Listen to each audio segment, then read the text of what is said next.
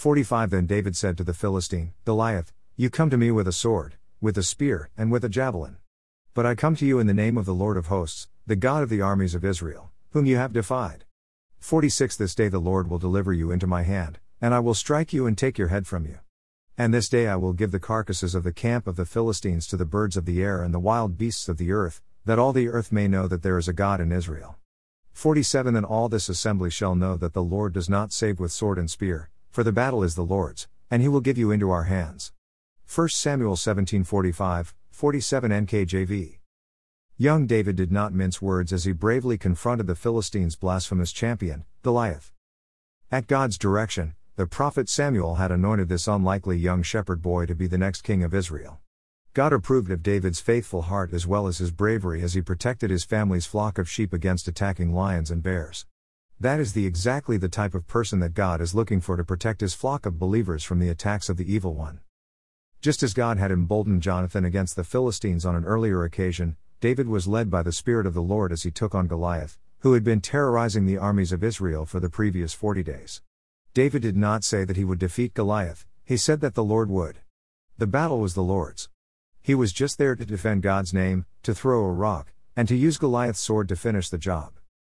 When we look back over our lives, we can see the many battles that we have had to take on. Win or lose, the Lord safely brought us through each one of them, never leaving our side, even as we recovered from our wounds.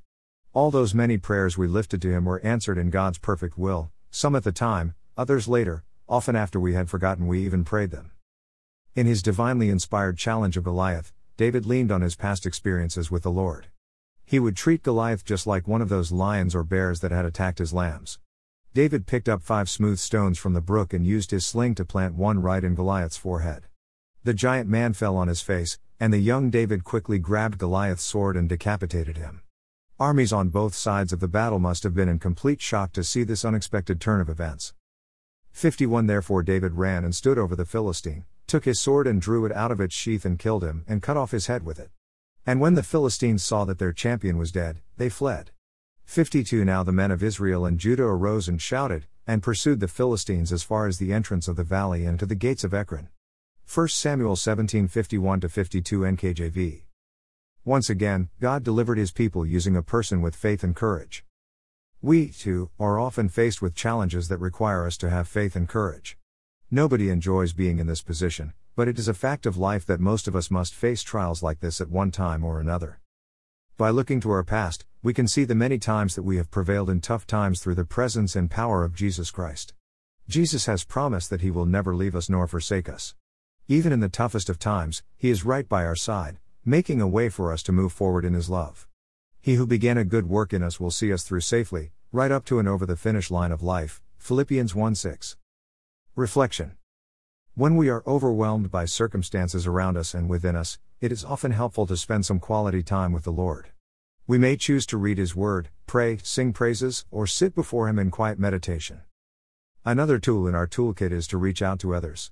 By giving someone else a blessing, we receive a double portion in return.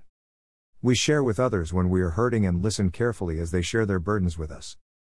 Like David's sheep, there is safety in numbers, and we want to stay close to our loving Good Shepherd when our enemies are near.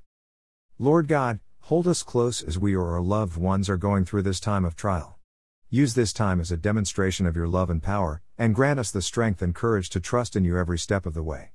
In Jesus' name we pray, Amen.